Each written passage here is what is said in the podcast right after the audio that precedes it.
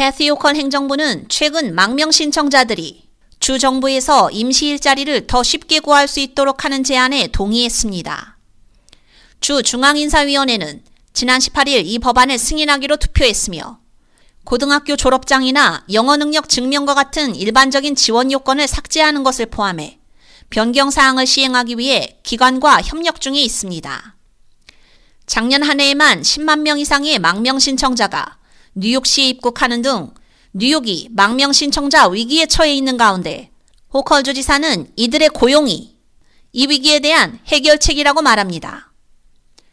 목표는 이들이 노동 허가를 받아 더 빨리 일자리를 얻을 수 있도록 하는 것입니다.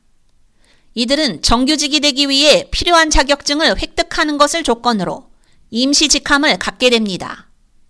제안서에는 필요한 자격을 획득하고 시험이 필요한 경우 적절한 적격 목록에 오를 수 있으며 업무 성과가 만족스러우면 기관에서 대상직위에 임명할 수 있다고 적혀 있습니다. 주정부 기관이 채우고자 하는 직책에는 사무 및 엔지니어링 지원, 인적 서비스, 장비 수리, 시설 운영 및 식품 서비스 업무가 포함됩니다. 이는 또한 줄어드는 주 인력에 새로운 피를 주입하기 위한 노력의 일환이기도 합니다. 지난 10년 동안 주의 전체 노동 인구는 약 10% 감소했으며 일자리 감소는 팬데믹으로 인해 촉진되었습니다.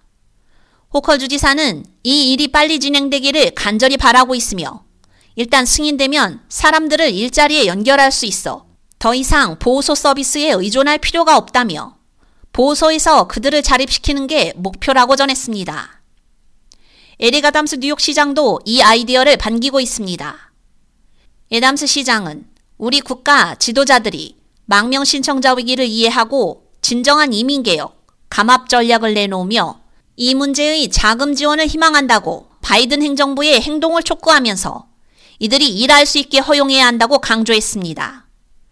그는 현재 시에서 보호하고 있는 망명 신청자 약 6만 7천 명의 노동을 허가하기 위한 연방정부의 긴 절차를 가속화하는 것이 핵심이라고 말합니다. 망명 신청자들은 뉴욕주에 이미 공고된 약 4만 개의 민간 기업 일자리를 채우는데도 도움이 될 수 있지만 문제는 이런 일자리가 주로 뉴욕시 외곽에 있다는 점입니다. 망명 신청자들을 뉴욕 북부로 이주하도록 설득하는 데는 여전히 어려움이 있습니다. 주정부의 재정착 프로그램은 뉴욕시 5개 보로 밖으로 121명만 이주시켰을 뿐입니다. 시청에 따르면 현재 또 다른 364명은 승인을 받아 배치를 기다리고 있습니다. K-Radio 유지연입니다.